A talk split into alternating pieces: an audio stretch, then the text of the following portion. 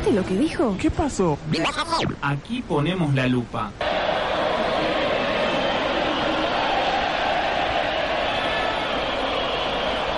...13 de julio.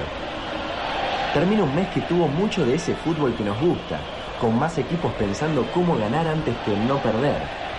Con nuestra América dando muestras de calidad y asustando a más de uno, y los pibes de acá jugando por esa copa después de... Termina el mes FIFA, el de los miles de millones gastados, el de los estadios fastuosos, los puentes caídos, las protestas acalladas. La multinacional dueña de la pelota volvió a ganar millones. Y los ganó con un espectáculo sostenido por jugadores de presente millonario. Muchos, no todos. Pero en su gran mayoría de familias laburantes, inmigrantes, inmigrantes, lejos de las cómodas oficinas de Zurich.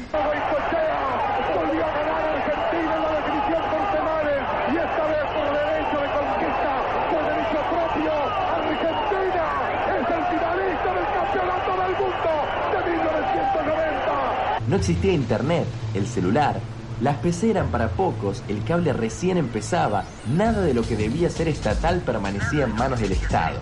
permanecía en manos del Estado. Así estábamos en el 90, la última vez que vimos un celeste y blanco, azul, en el partido más importante de los que se juegan cada cuatro años. Maxi Rodríguez.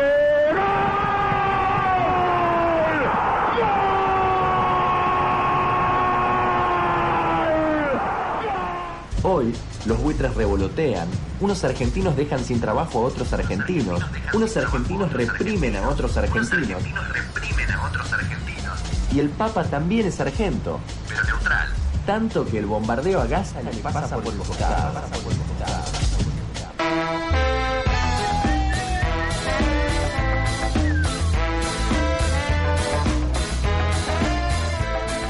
Volverán los encares de la pulga, las corridas del pocho, el corazón de Mache. También volverá la ansiedad de la previa, los nervios, el desahogo, la fiesta en la calle. Todo eso es nuestro, que nadie se lo apropia.